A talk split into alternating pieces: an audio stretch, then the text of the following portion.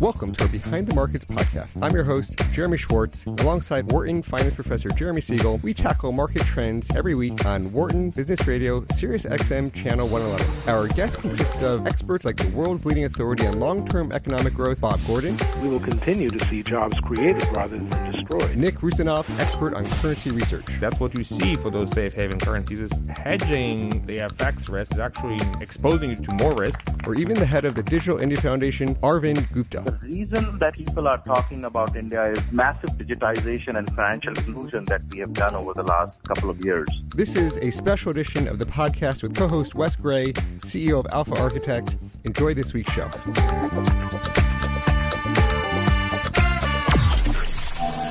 I'm your host, Director of Research at Wisdom Tree, Jeremy Schwartz. My co-host is Wharton Finance Professor Jeremy Siegel, author of Stocks for the Long Run and the Future for Investors. I should note, I'm registered representative of Foreside Fund Services. Professor Siegel is a senior advisor to WisdomTree. The discussion today is not tied to the offers of investment products, and the views of our guests are their own and not those of WisdomTree or its affiliates. We have a really great show today. In the studio, we have a welcome back guest, sort of joint host here, Wesley Gray, CEO of Alpha Architect. Wes, welcome back to our finance studio here.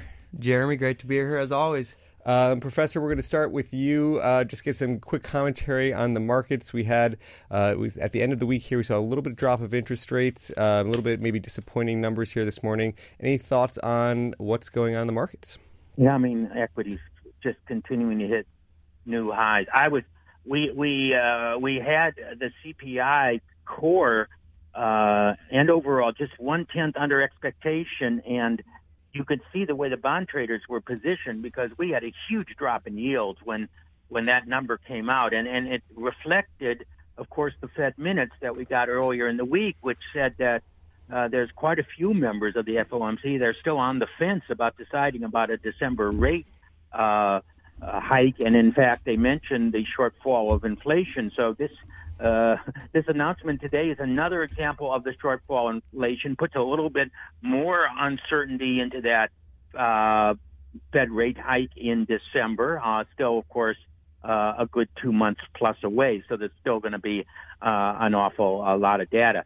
Uh, retail sales were just about expected, and we got analysts really thinking that third and fourth quarter are very near 3% GDP growth despite the hurricanes, which is really uh, quite remarkable. We also got a report that it may be very, very soon uh, when uh, Donald Trump is going to announce the uh, new head, or if it is new, of uh, the uh, chairman of the Fed.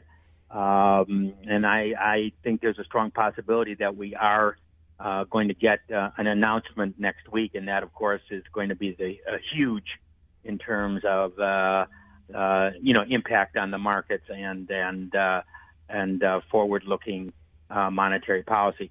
We also should say there's still a uh, yeah, market is going up, and I don't think that's over speculative. But I'm looking at Bitcoin, which uh, is at five thousand seven hundred dollars, new all-time high, surging. There's certainly a lot of speculation still in these cryptocurrencies. Um, uh, but uh, and uh, who knows how that will end? But I I, uh, I believe, given the interest rate picture and the fact that uh, we're not going to get any aggressive movement on there, uh, you know, I don't. I'm not scared of the stock price uh, increases that we've been seeing. Very good. Uh, the other notable item this week, Professor, uh, we saw the Nobel Prize being awarded to Richard Thaler. I know you've collaborated with Thaler on some of his behavioral economics work back in in 1997. You guys wrote a piece on anomalies and uh, you know the equity risk premium. Um, any commentary you want to give on on Thaler? Yeah, I mean, uh, I was I was really quite pleased to hear uh, him win it. I was actually a little surprised because when they picked Bob Shiller five years ago, I thought that that was sort of it for behavioral. I actually thought that Shiller and Thaler would have been together a great pick for a year as forwarding it. But Dick Thaler, not only in the finance area, but also just in the area of human behavior, has talked about how we can uh, uh, capitalize on how people behave to get better outcomes in the financial arena, such as as, as uh, savings, 401k plans, and all the rest. So he has he has had a big impact on on policy, and I think uh, I think it was a good choice by the Nobel Committee. Very good. And and you guys had published a piece, and it said something about Yeah. Uh, uh, the, it, it, it was published in 1997, and their closing quote said about check back with us 20 years later. Any any commentary about what? Uh, Yeah, that was. I, I myself had forgotten it, so I, I went back to the article we wrote, uh, which was called "The Equity Risk Premium," published in the Journal of Economic Literature, uh, 1997, and we said we still thought stocks were going to beat bonds by a good margin, although not quite by as much as the long-term historical. Uh, and don't complain to us in the short run if it doesn't. Come back to us in 20 years, and of course, 20 years is this year, Right. um, nine, uh, uh, 2017. And in fact, uh, you uh, uh, and I both did uh, a check, and indeed, stocks did beat bonds. Bonds did extremely well because of the continual fall of interest rates, but stocks still had, by a wide margin, the best return. so when you say again, so stocks for the long run, next 20 years, that's that's your view. Stocks versus bonds. You don't want to do Yes, bonds. oh, and that, and by a bigger margin. Not that stocks are going to be a bigger margin, but the, you know when we in 1997, uh, uh, you know the TIPS bonds were three and a half to four percent. Regular Treasuries were six to seven. Now, of course, we we see Treasuries at two and TIPS at uh, just about zero. So forward looking on bonds is certainly dismal. Forward looking on stocks. Uh, you know, I'm calling for five, five and a half percent real return, a little bit lower than the historical average, but still a, a very, very good margin. So we'll check back with you in 2037, see if that's if that's right. I hope so. All right, Professor. Thanks for your comments. Have a good weekend. Thank you. Right, we're going to be uh, joined by our, our guest for the hour. Um, so, uh, Lu, Dr. Lu Zhang, he's the John W. Galbreath Chair, Professor of Finance at the Fisher College of Business, The Ohio State University. Um, Wes was gracious enough to invite Dr. Zhang on, on with us. Wes, do you want to say any sort of personal notes before we get into some conversations? What got you thinking about Dr. Zhang, some of the research that he's focused on, uh, and sort of why you thought he'd be a great guest for the show? Sure. Yeah. I mean, I think if you just go look at uh, Lu's uh, CV, it's pretty obvious that he's one of the world's experts in finance and asset pricing. And just for me personally, you know, I grew up on Fama French and kind of thought that was the gospel. And, you know, Lu and some of his colleagues, I think, opened my eyes to the whole idea of the factor wars out there. And, and he's really just, yeah, basically opened up my viewpoint on a lot of things that I thought were you know God's truth and maybe not as much as I originally thought. So I really appreciate his you know what he's done intellectually and what he's brought to the table on as far as new research. And we always like talking to more Wharton grads. So you were here at Wharton. He was a Wharton grad PhD class of 2002. So Dr. Zhang, Lu, welcome to our program. Thank you, Jeremy. Uh, thanks for having me on the show. Thank you, Wes, for that generous introduction. No, we're, we're looking forward to the chatting here. Um, so, you know, Wes talked about one of your big papers um, in the academics and, and sort of timely, given what you know, the, just the mention of Siegel and Thaler working on something called anomalies uh, back in the uh, Journal of Finance literature. There, you've done a lot of work on anomalies. Maybe you can sort of give us your take. You know, you've, you've looked at all these anomalies. Maybe sort of set the stage for the research that's been done in the marketplace, all these different anomalies, and your sort of fresh take on whether these anomalies are really real. Sure. So, uh, so we have a um, relatively new working paper uh, called Replicating Anomalies," joined with my colleague Kewei Hou at Ohio State and uh, Chen Xue at the University of Cincinnati. So, in this paper, it's a pretty long paper, 145 page long, in fact. Wow. So we replicate the the bulk of the published anomalous literature in finance and accounting, with in total 447 anomaly variables. We control for microcaps. This uh, stocks smaller than the 20th percentile of NYSE stocks in terms of market cap. We control for these uh, microcaps uh, by using NYSE breakpoints and value-weighted returns. So, in other words, we sort all stocks on a given anomaly variable using NYSE breakpoints and then calculated high minus low uh, decile, uh, value-weighted uh, decile return, and we uh, we look at that average return. If that average return is significant uh, under the traditional 5% con- uh, conventional 5% p-value threshold, and we consider that to be uh, replication success. But it turns out uh, in total 286 anomaly variables out of 447, or 64% of them, are insignificant. In other words, 64% of them are uh, not replicated. These are false positive uh, results reported in the prior literature.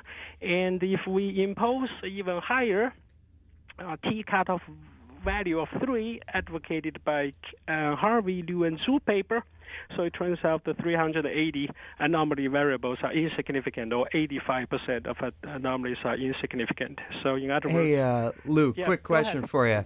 Yep. Uh, before we dig into these 447 factor ideas, uh, Mm. half of which, or over half of which, doesn't sound like they're even real, how long did it take you guys to do this? Uh, just out of curiosity, like who who was burning the midnight oil on this one? uh, almost uh, on and off. I think uh, intensive work uh, about three years. So and Chen Chen uh, is really the engine of growth uh, behind this paper. Uh, a big shout out for him, and uh, Chen deserves uh, a ton of the vast majority of the credit on this paper.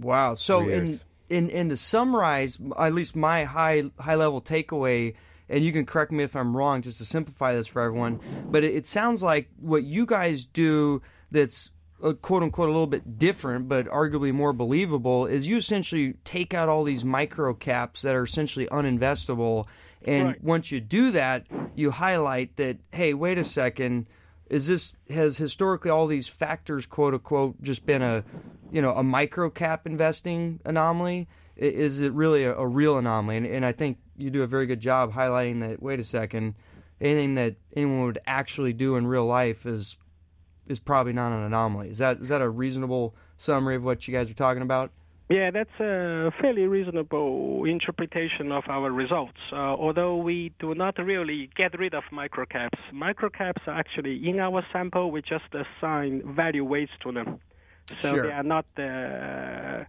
exercising an enormous long, uh, amount of influence on our average return spreads. So that's the difference between an equal weighted basket versus a market cap. Value weighted basket is when you do equal weighting, you're going to get way overweights to small caps, Yeah, way overweight to these micro caps. Can you talk about where micro caps are today? So you said it's the bottom, you sort of sorting it's the bottom 5 percentile as micro caps. Where market cap range does that get you today? You know, Oh, microcaps actually bottom NYSE 20 percentile. So they are Oh, bottom twenty percent. Yeah, 20 percent. There are there are lots of them. We updated uh, a table from from a French 2008 paper, uh, table one, I think. So we updated the uh, their table, and we find that uh, there are about uh, 60 percent of names uh, Right. uh, in the marketplace actually microcaps, but uh, on average they are only about uh, three percent of total market cap. So they are really tiny, and at, towards the end of our sample, microcaps account for only 1.4 percent of total market cap. So this is really really small and tiny, in fact. So there's no way you can invest in them if you are relatively big. hey hey lu real quick question that that 20 percentile NYSE cut what, what is that that's like 250 500 million what, what are we talking about in present terms roughly Oh, so let's see. I, um, I, uh, the I think it's 500, numbers isn't it? Yeah, um, the specific numbers are reported in uh, in a panel in one of our figures. I don't Yeah. recall the it's only 140 amount pages. of- You got to pull it up. Yeah, yeah. I, I I know the 40 percentile is around 2 billion. So, and, and I think just going off top of my head, you can go, we can go look on French's website. I think it's probably around 500 mil would probably be the 20%. So anything under 500 million dollar market cap would be your, your, your sample that you're kind of pull out of the rest of the results for the, for the most part, correct? I'm just looking at the figure now. So it's 500 million. Okay, that's what That's thought. pretty good. That's towards the end of the sample when firms are getting bigger. Historically, it's way lower. Historically, it's probably 250 million ish. Mm-hmm. Sure. In 1927 is probably the 90 percentile. Uh, I've actually looked at that before. Now, one of the other things um, you did, Lu, when you were breaking out, um, and I, I want you to talk about the big categories that you were testing, and so we could maybe high level describe where are the categories people do this anomalies research, how they incorporate it into sort of investment programs. But a lot of the testing you had mentioned on on one of your presentations that you exclude financial firms and you exclude things with like negative return on equity or, or negative equity. Um, now, you know, financials and a lot of these, you know, on value strategies, if you talk about traditional Russell value index and a lot of the anomalies are, are value versus growth, financials can be like a third of a value index. Um, so I'm just curious, you know, when you think about that academic research and excluding financials, what's the thought process behind that? And, and you know, do you, how, how, do you think that it, it should be incorporated in people's actual investment strategies? Uh, so um, we do exclude financials and firms with a negative book equity. So we do so pretty much following the um, conventional norm in empirical finance literature, but I do agree with you. Financial stocks are pretty big and influential. So our thought process was that um, at the end of the day, we want to use the, our Q factor model published uh, two years ago at RFS we want to use the Q factor model to explain the remaining significant anomalies. And the, the, the Q factor model is derived from uh, net present value rule in corporate finance. So we would think, uh, so Xandy, we think uh, the, it applies to real economy firms more than financial firms. So that's why we didn't uh, include financial stocks. Uh, we could um, we could take a look at uh, how how incorporating financial stocks would uh, affect our results, but I doubt the the big picture news of the replicating anomalies paper would change too much. yeah, Lu, real quick question for you: Have you guys looked at the international results? I know the sample's not as long, but have you guys tried to do the same sort of analysis in global markets at all? We are driving towards that direction. We have a work in progress uh, going on uh, titled Global Q Factors. The awesome. idea is to put the, the Q factor model in global data. Uh, took us a long time to uh, put the data set together. The reason is that the, the, our return on equity factor unlike the Fama French version, uh, we do monthly sorts on quarterly earnings data, and the quarterly earnings data are not are not that easy to get in the global markets. So we managed to put the pretty comprehensive with uh, uh, long time period as well as comprehensive sample coverage. Uh, we managed to put that data set together by using Worldscope and combined with the CompuStat Global. So um, I think uh, realistically, uh, hopefully within six months, we can circulate that paper uh, on global Q factors. And eventually, uh, in our view, uh, global global data are the future for empirical mm. asset pricing. So I think uh, like Andrew Karolyi has a paper. Uh, talked about the home bias in empirical finance. Uh, basically, only 16% of the published articles use global data. 84% are all concentrated in the U.S. I guess the main hurdle is someone has to invest uh, the time to get familiar yeah. with the global data set. Uh, we are we are we have done that fixed investment uh, going forward, uh, so we're gonna we're gonna have uh, multiple papers circulated in due time. Well, that's awesome. I mean, I you know spent a lot of time doing work with Professor Siegel 15, 16 years ago, so very familiar with the academic papers. No, everybody uses the CRSP and CompuStat database, the merged CRSP and CompuStat database. But then you say like, who has the actual international data? Does you know even Wharton's Research Data Service WRDS here popular? You know what's the international data set and availability? And it's just so expensive to get the data. It's very limited data. It's not like the CRSP CompuStat merged database. Um, so it's good to hear you're making that investment in time and. Uh, hopefully making that you know more available for people to be able to access. Yeah, we will. We will, we will. Yeah, yeah. definitely. That's the um, as noted that that's what we consider to be the future for empirical finance. So a lot more testable hypotheses uh, will be will be more easily disentangled uh, using cross-country data because right now we're all staring at the U.S. We only have uh, one realization in a sense of speaking. So it's hard to distinguish the rational hypothesis from from from alternative behavioral based hypothesis, for example. Hey Lu, I got a question for you. So so when you did this replication, uh, you know, it certainly seems like a lot of the the old favorites, you know, 212 cross sectional momentum seemed to hold up. Uh, you know, book to market, just generic one seems okay uh, you know, kind of the standards. Uh, w- what are some of the other ones where, where you were really surprised that actually didn't replicate, and, and what were your thoughts on it? yeah, so uh, the biggest surprise to us is really the liquidity literature. So we were not anticipating that at all.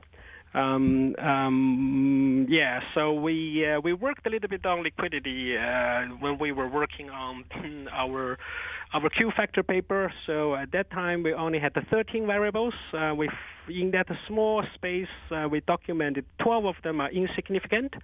So, but we, in a sense, we never highlighted that evidence. We thought they were just uh, an accident. Now, once we go to 447, in total, we have 102 liquidity or trading frictions more broadly, or limits to arbitrage variables more broadly. And we, in fact, documented um, 93 or more than 90% of them are are insignificant. In a sense, that's the biggest shock to us, and we were surprised. And uh, and these are these variables include uh, idiosyncratic volatility, total volatility, or systematic volatility, and uh, uh other uh, price impact. For example, dollar trading volume and turnover, and zero trading days, and the liquidity betas yep. net version or uh, return to return, return to illiquidity, different versions by Acharya and Pedersen, for example, and that's really the biggest shock to us. So, so uh, follow up on that, Lu. So, if we bring us out of the academic research and try to think about how this is applicable in, in mm. real life, it, it would an appropriate interpretation be that liquidity doesn't really pay off a premium, or, or what are investors supposed to take away from kind of your finding here? So wow. so in the in the debate, my view, as you probably know, um, my view at the, my view in the risk versus risk pricing debate uh, tends to be at the one extreme of the spectrum. So take that uh, into account. Uh, so I, you know, I thought I should give a fair warning. So uh, before before I uh, tell you my interpretation, my interpretation is that uh, the U.S. equity markets are relatively efficient. Mean, limits to arbitrage. Uh, I mean, only lim- they, they take effect only in three. Now going forward, only 1.4% of the uh, market cap uh, limits to arbitrage liquidity frictions are pretty important in, in markets like corporate bond or mortgage-backed securities. So, but in equity markets, um, not much to um, take take take much effect. So I think from a from a from a from a practical perspective, um, we do replicate it. Uh, many of the classic anomalies of factor premiums like value momentum, investment, and different versions of of profitability is actually good news. Well, good and bad news for asset management. I guess the bad news is that not a whole lot of free lunches around. Yeah. So uh, the, the, the investable uh, space it's not as wide as once we thought it to be. Uh, not uh, not that many naive investors around for professionals to take advantage of. So on the other hand, uh, we do have a much more positive insight to communicate to managers. So, um, uh, in a sense, that uh, a lot of these factor premiums, uh, classic factor premiums, they are real, they are persistent. No matter how many arbitrage uh, trades placed on them, they are there. Why is that? Because they are equilibrium phenomena. So you are never going to arbitrage them away. So that's that's actually a tremendous, tremendously positive news for for for for, for asset managers.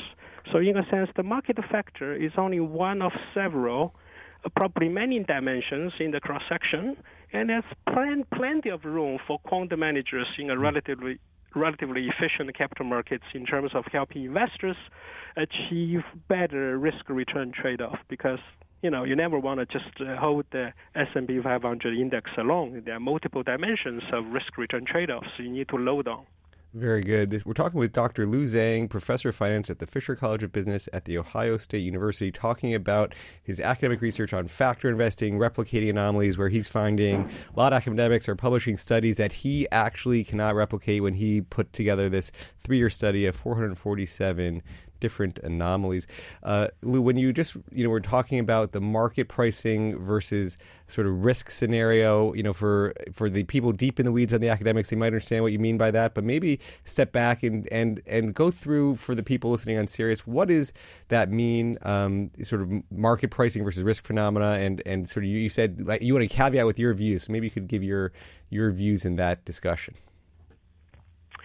Uh, oh wow! Um, uh, take one step back. So there's been long-standing academic debate on the potential driving forces of these anomalies or, or factors. Now the line has blurred big time. So in the earliest days, uh, people always used the CAPM, capital asset pricing model, Sharpe-Lintner version, as the as the as the expected return model, and even earlier than that, and people were using people were using constant discount rate as the expected return model.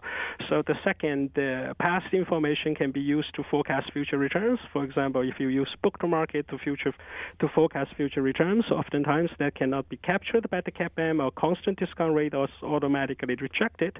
So a lot of people uh, interpret that as um, as overreaction or momentum. In the case of momentum, it's underreaction, or in, in other words, pricing errors of being forecastable. Pricing errors are forecastable, and that's a violation of efficient market hypothesis. That's a violation of Muth and Lucas, uh, uh, John Muth and Bob Lucas uh, rational expectations hypothesis. But over the years, we uh, academics have developed um, uh, different uh, different asset pricing models now in the time series. So we have a Campbell Cochrane model and Bansal Yaron model and and disaster model, and all these models can predict the time varying expected returns. In other words, stock market risk premiums are, are, are predictable. So similarly, uh, my line of work, my body of literature. So I've been I've been I've been trying to explore um, a new class of asset pricing models, what I call the investment CAPM. So basically, the investment model predicts cross-sectionally varying expected returns. So in other words, value stocks are supposed to have higher expected returns than growth stocks going forward.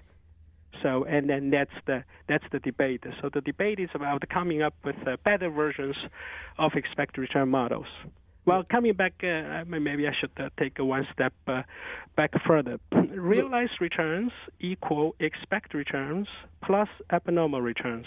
Yeah it's a, uh, it's it's a, a, accounting identity.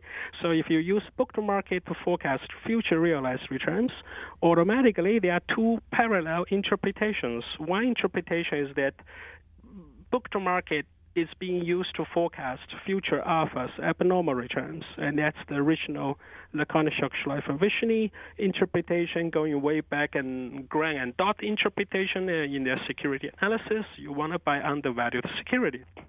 Uh, however, based on the accounting identity, realized returns equal expected return plus abnormal returns. Another interpretation is that book to market is somehow correlated, is somehow part of the expected return. Now, for a long time, that model did not exist. So for a long time, we didn't know how book to market or profitability or investment or the other anomaly variables or momentum are related to expect return uh, because in the consumption CAPM and Sharpe-Lintner classic CAPM, and even consumption CAPM, which is more broader um, umbrella framework for traditional asset pricing, the firm characteristics are not even modeled. Book to market doesn't show up in the representative agent optimal hey, uh, model. So, but uh, but that model, um, but now we have that model now. It's what I call the investment CAPM. It's based on the NPV rule. All so, these firm characteristics actually show up in expected returns. Sorry, Lu. Yeah, th- this is Wes here. L- let me just try to uh, break this down here with uh, an applied example.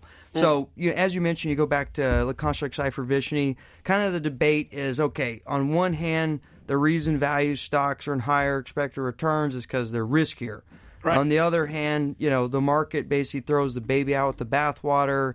It's never as bad as people thought. There's a, a change in expectations, and value stocks win because there was a mispricing. Now, let, us step forward to today. So we have a stock like Best Buy, or, or, pretty much any stock that's in the warpath of Amazon right now would, would traditionally be called like a cheap stock. Clearly, there's a risk component, right? You're in mm. Amazon's path. But there's also the argument, back to LSV argument, that, well, we know on average the history of value investing is, well, everyone's just throwing the baby out the bathwater. And to the extent that Best Buy is not as bad as expected because whatever, Amazon gets regulated by the government or who knows, we're in that, that abnormal premium. That's another hypothesis. Right. Tell me how Best Buy's current pricing or any of these securities in expectation should earn higher returns, but it's unrelated to this mispricing or throw the baby out with the bathwater phenomenon. Well, so um, so far, what we have claimed in our academic work, or what uh, what we think is true in the data, is never to show. It's that the objective is never has been has never been to show mispricing doesn't exist in the data. So, uh, so I actually believe uh, the investment CAPM or the investment model and the and the mispricing are just two alternative uh, hypotheses uh, for for the same set of data. So I think um, I think uh, I mean yeah. So I mean uh, Best Buy may as well be an example of mispricing. So I think going forward, based on large sample studies and staring at the U.S. data alone is kind of hard to disentangle the two uh, sets of competing hypotheses. We need to go to international data, to mm-hmm. cross-country studies. So um, I'm aware of um, table, for example. So uh, in in one of uh, Sheridan Titman's uh, Journal of Finance paper published in 2010, in which he, he's not alone, and other people have documented similar evidence, including his colleague John Griffin uh, at UT Austin. So basically, the table shows that uh, momentum profits. Yeah, the momentum is one of the most uh, celebrated uh, anomalies in the behavioral finance literature. So the standard interpretation is underreaction. Mm-hmm. But uh, his table shows that momentum profits are stronger in developed markets than in emerging markets. In the U.S. market, for example, average price momentum winner minus loser return is 79 basis points per month and highly significant. Is that's 3.4.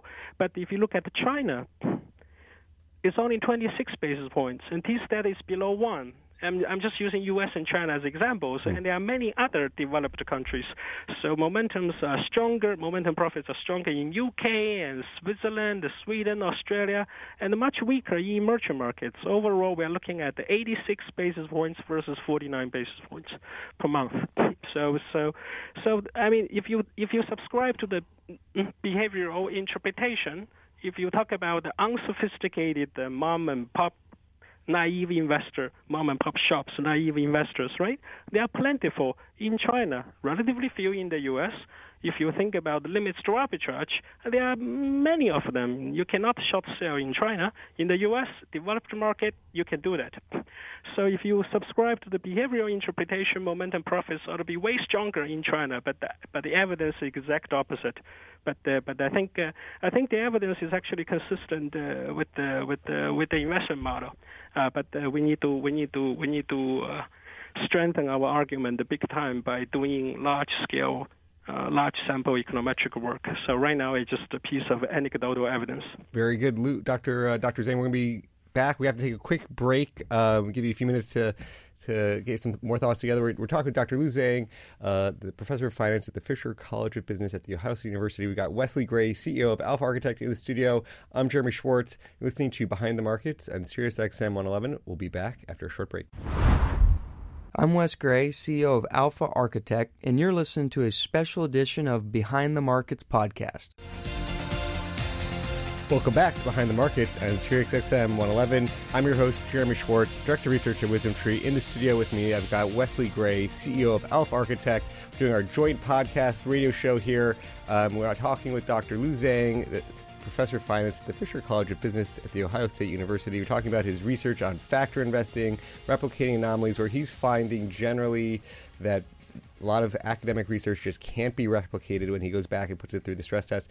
Um, we went pretty deep in the weeds, Lu, on the first part on a lot of the the finance uh, anomalies, and maybe we'll get back to some of that. But maybe talk this idea of replication studies generally. You know, in one of your presentations, you talk about how this is a phenomenon that's going beyond finance. That you're seeing this in, in other genres. Uh, maybe talk about just this replicating um, line of research that's happening. Yeah, so sure. So um, the replication movement uh, was really initiated by a Stanford Medical School professor called John Ioannidis. Uh, Ioannidis published an influential, extremely influential article in 2005 in PLOS Medicine, uh, in which he uses uh, theoretical argument, analytical model. Basically, he argues that uh, most published research findings are false under most research designs and in most fields. So at first glance, and uh, when I read the article, I was like, hmm, this is a pretty uh, provocative piece, Yeah. um, aiming aimed at uh, grabbing attention. Uh, but uh, lo and behold, uh, in the decade or so after his argument, uh, there has been uh, there has been the replication crisis has been sweeping through the scientific uh, different scientific scientific fields, and uh, for example, Baker. Uh, 2016 article published in a prestigious journal in science called Nature. So basically, Nature conducted a survey that consists of 1,500 or so scientists in different fields. So mm, more than half of them, 52% of them, believe there exists a significant crisis of replication. 38% believe there exists a slight crisis, and only 3% of them think, uh, no, there's no problem, so we replicate each other all the time, no. And 7% said, don't know. So, in other words, 80% of surveyed scientists believe there exists um, replication crisis. Basically, what we thought we knew were not true. so, and uh, and uh, over the years, has there has been several high-profile replication failures. So, in cancer research, for example, Begley and Ellis, 2012 article in Nature. So Amgen, um, Begley, Glenn Begley was uh, is a lead scientist in Amgen and the biopharmaceutical company headquartered in California.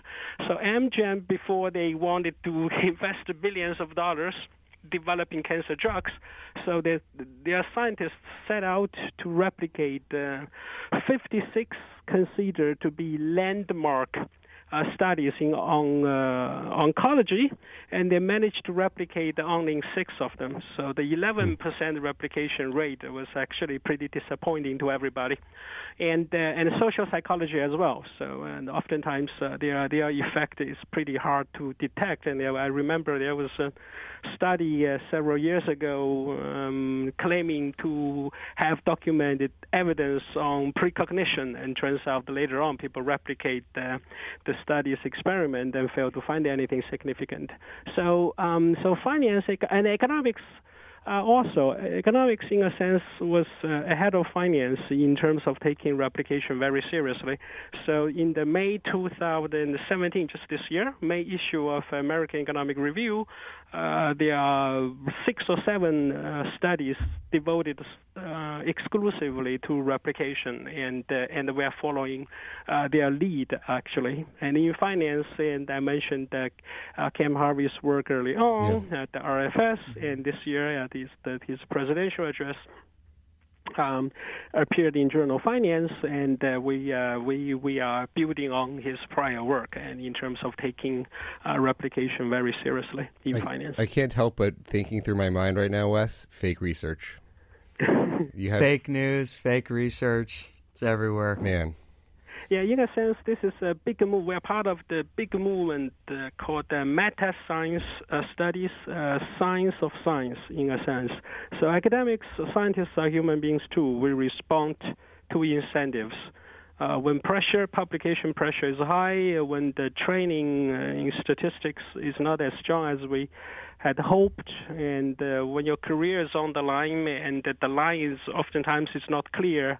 So what is in a sense, uh, the line is ambiguous in the sense that uh, we know there are uh, publication, various forms of publication biases in academic journals, and editors and referees want to publish significant results because uh, more significant results make a bigger splash and presumably higher impact. So as a result, uh, you know, we tend to focus on documenting new factors and new results as opposed to uh, making sure uh, the existing body of scientific literature is as solid as we can make it to be. Wes, did, did his and you do a lot of research on factors and value and momentum strategies, and value and momentum are two of the styles that uh, Dr. Zhang sort of rigorously tested here to see if any of this research was fake research. Um, do you did anything he show here change your way of thinking of your value and momentum factors? Did it get you to re-question whether value and momentum are real? You know, not really. We we've basically done like for in, for many intents and, and purposes the same sort of analysis because we're actually going to put our own money up to bat here. And I think, in, and Lu, you can correct me if you're wrong, but like in our momentum, we kind of go with the standard 212, and then we use that frog in the pan algorithm as well. But just from reading Frog that, in a pen. Uh, frog in the pan momentum. Frog in a It, pan. Like it's it's kind of like uh, you, you have it in there as well. Um, like like alpha momentum or, or idiosyncratic momentum. Like it's basically similar concept. And, and I know you, you were able to replicate those. Um, so that that was good to hear. And then uh, and then on the value side, like we're we're big fans of enterprise multiples, and you know they seem to. You you know, not not getting into the what explains it, but just absolutely, does this thing earn higher expected returns than you know than other stuff. It, it seemed to replicate well. Um, you can correct me if I'm wrong, but is that fair summary? Yeah, it's uh, we we we have replicated the uh, value and the momentum uh, factors, and they are real, they are persistent, they are not going away. So I think uh, that's actually pretty good news. Yeah. for Now here's a out there. question for you, Lu. Go ahead. You're going to try to compound your money high over the long haul.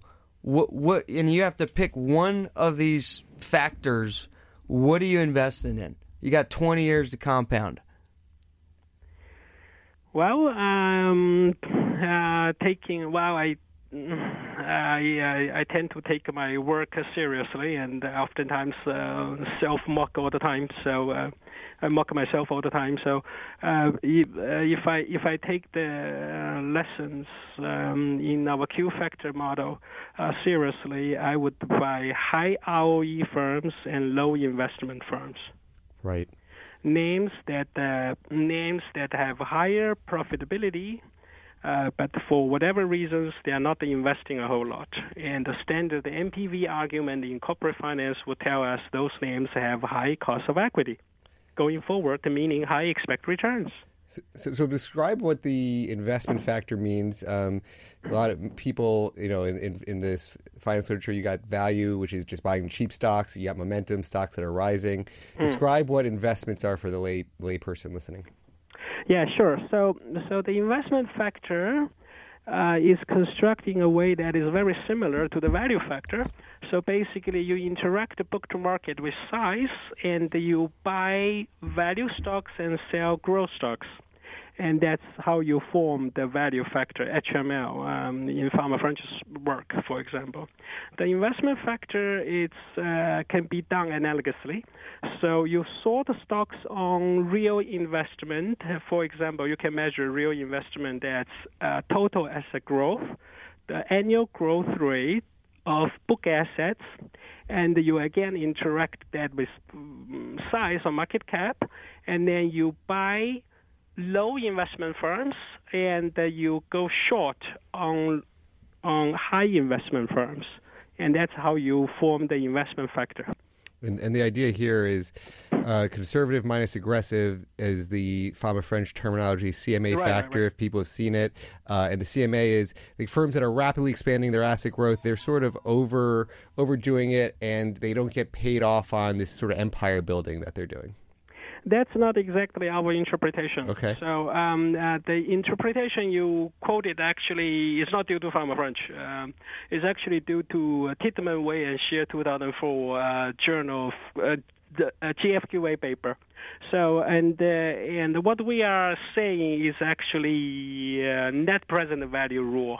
So in corporate finance, what that means is that uh, uh, firms keep taking projects, real projects, until the costs of investing in these projects are equal to the present value of these projects.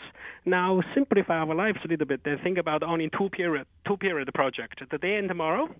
Today you pay the investment costs to take the project.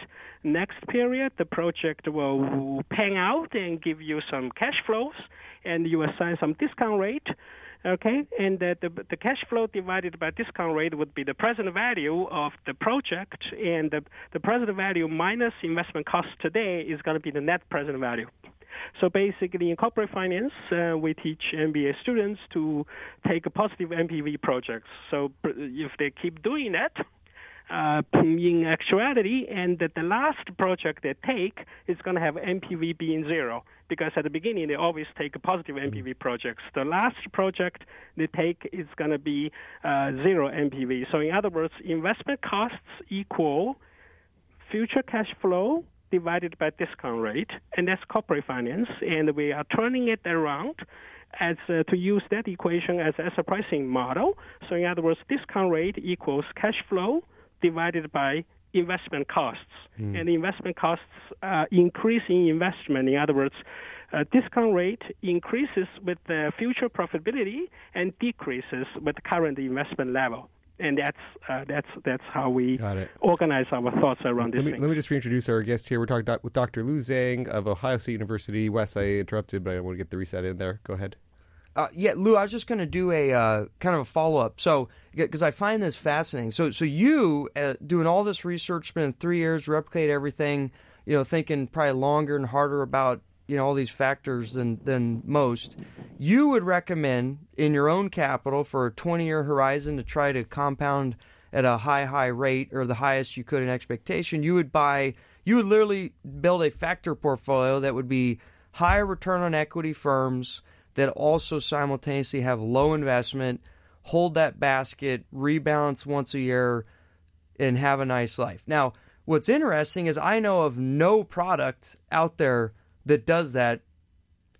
So correct me if I'm wrong. Should there be a product that does that, or can people buy surrogates that essentially do well, that? that's not exactly. I mean, the quality indexes today Right. focus on return on equity. I do Right. some things that focus on that. do you do low investment though? Um, they tend to be negatively correlated to invest. They they they end up there. Um, Sure. Not not directly though, but you you got me thinking about. I got to incorporate. that And what about? And and this is something that I know is controversial, Lu, because you basically say the value factor doesn't exist once you control for this. But but mechanically, what's the difference between buying cheap stuff that's high quality, quote unquote, high return on equity, um, versus buy, like not even considering price or cheapness and and doing your portfolio sorts? Like mechanically, you're going to usually get in the same spot.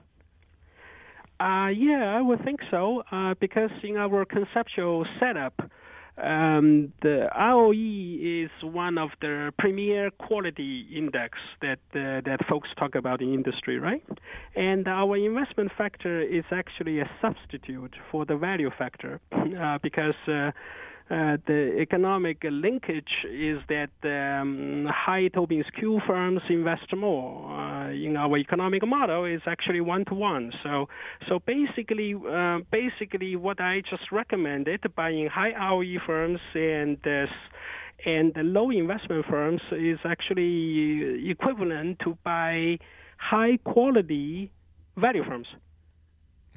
Got it. And then there's just intellectual arguments on that you guys have, uh, I guess, in the academic research that the low investment is a is a is better tied to economic theory than just the cheapness characteristic. Right. Gotcha. Yeah, because investment is in a sense a fundamental variable, right? So it Yeah. ties up nicely to the uh, tremendous uh, fundamental analysis literature uh, pioneered by Ou and Penman, 1989. So Steve Steve uh, Steve Penman has been uh, has been very instrumental in developing the fundamental movement in accounting and in academia. He's really a founding father in that field. So he basically put the Graham and Dodd uh, security analysis uh, in, in in academia. So, you know, how, where would you say the adoption? I mean, I see a lot of people looking at the five factor model from Fama French. Where would you say this four factor that you look at, the Q factor model, is in sort of adoption? I mean, is- is this the this is the model? If you were me looking at people's portfolios, you'd always be evaluating their factor sensitivity to those four factors. Is Yeah. that is that really what you would do? Yeah, so in fact, uh, while I uh, respect Fama French tremendously, and that goes without saying, and the fact that I spent a big chunk of past uh, eight years um, holding my side of the conversation, oftentimes not exactly easy, and uh, oftentimes can be quite painful, uh, but it is what it is, and this is how scientific research is, is supposed to be done, I guess.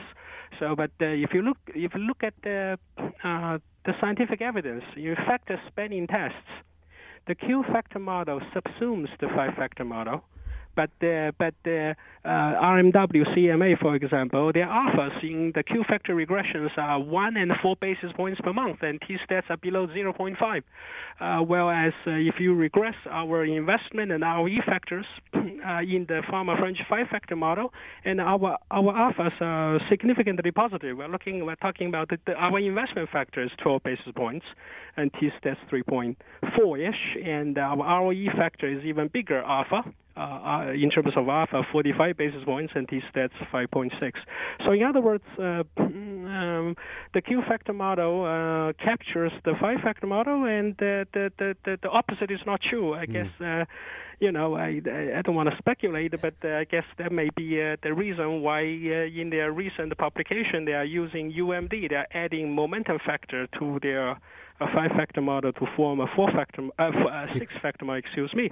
And going forward, and we are we are we our plan is to do a more comprehensive comparison of new factor models and using the new uh, Q factor model to compare with the with their five as well as their six factor models. Now, are you? So I use the uh, Fama French website, you know, a lot, and they I go to their website and download those four factors, five factors, three factors. Are you publishing? And I apologize that I don't know this answer. Are you right. publishing these Q factor models updated every month, updated every quarter, that people can take that data, run the regressions themselves? Themselves if they want to utilize your data? Is that something you're doing? Uh, not yet. You should, um, please. Uh, uh, well, uh, right now, right now, uh, every time uh, we receive the email request from people, we always supply our factors data. Okay, well, I'm gonna I'm gonna email you later, but put it on your website every month. well, well.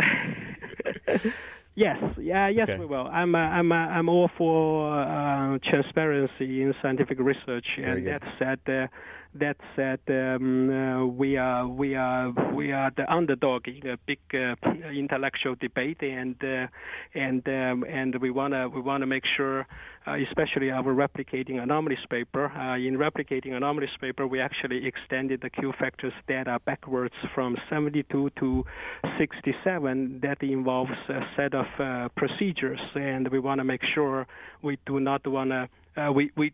Do we right. survive yeah. the rigorous um, editorial process before before we give uh, folks uh, the the the, the Q, uh, before we put our Q factors data online because uh, if we had to change because we do not have full control of our own paper um, due to the editorial process we always have to listen to editor what editors and referees tell us to do and uh, in good faith of course and we just we don't want to change all the time I guess Got that's it. what we're saying Yep. That's fair. W- one thing I, I wanted to make this clear because this is obviously a confusing conversation here.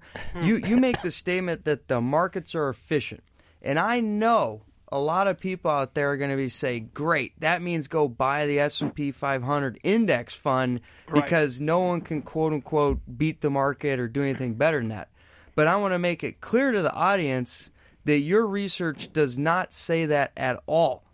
In fact, your research says if you want to earn higher returns, which will have a corresponding additional risk, you want to do what Warren Buffett does buy cheap quality companies, not necessarily buy the SP 500. So can you just explain? Final minute, too, guys. Well, last that, minute that, countdown. That you're yeah. when you say the market's efficient, that doesn't imply the only option is buy the SP 500 but it just means you got to pick your risk return trade off across the spectrum of these different portfolios. Yeah, yeah, totally. Uh, Wes, very well put. So basically, uh, decades of academic research uh, has established uh, quite uh, convincingly to everybody, actually, uh, that the market factor is not the mean variance efficient. The market factor is only one of several and we're debating how many, um, you know, could be many dimensions uh, in the in the cross-sectional variation of expected stock returns. Meaning, uh, if you just want an S&P 500 index alone, you are not uh, being very efficient. So the point is that we live in a multi-factor world So uh, if you take the Q factor model at face value, and we have uh, we have the market factor, the investment factor, the profitability factor, and in fact, the three of us are exploring a new factor called expected the growth factor, expected investment Okay, growth factor. Dr. Zhang, we got to wrap it up here. Thank you so much. Great. Wes, thanks for joining us in the studio again. Dr. Zhang, thanks for joining us. You've been listening to Behind the Markets on SiriusXM 111. Uh, have a great week, everybody. You can also listen to us on our Behind the Markets podcast. Thanks to Patty Hall, our producer, Senator Daniel Bruno. We'll talk to you next week. Don't forget to check out Behind the Markets Live every Friday, 1 to 2 p.m. Eastern on SiriusXM's Business Radio, Channel 111. Join us next week for another edition of the Behind the Markets podcast.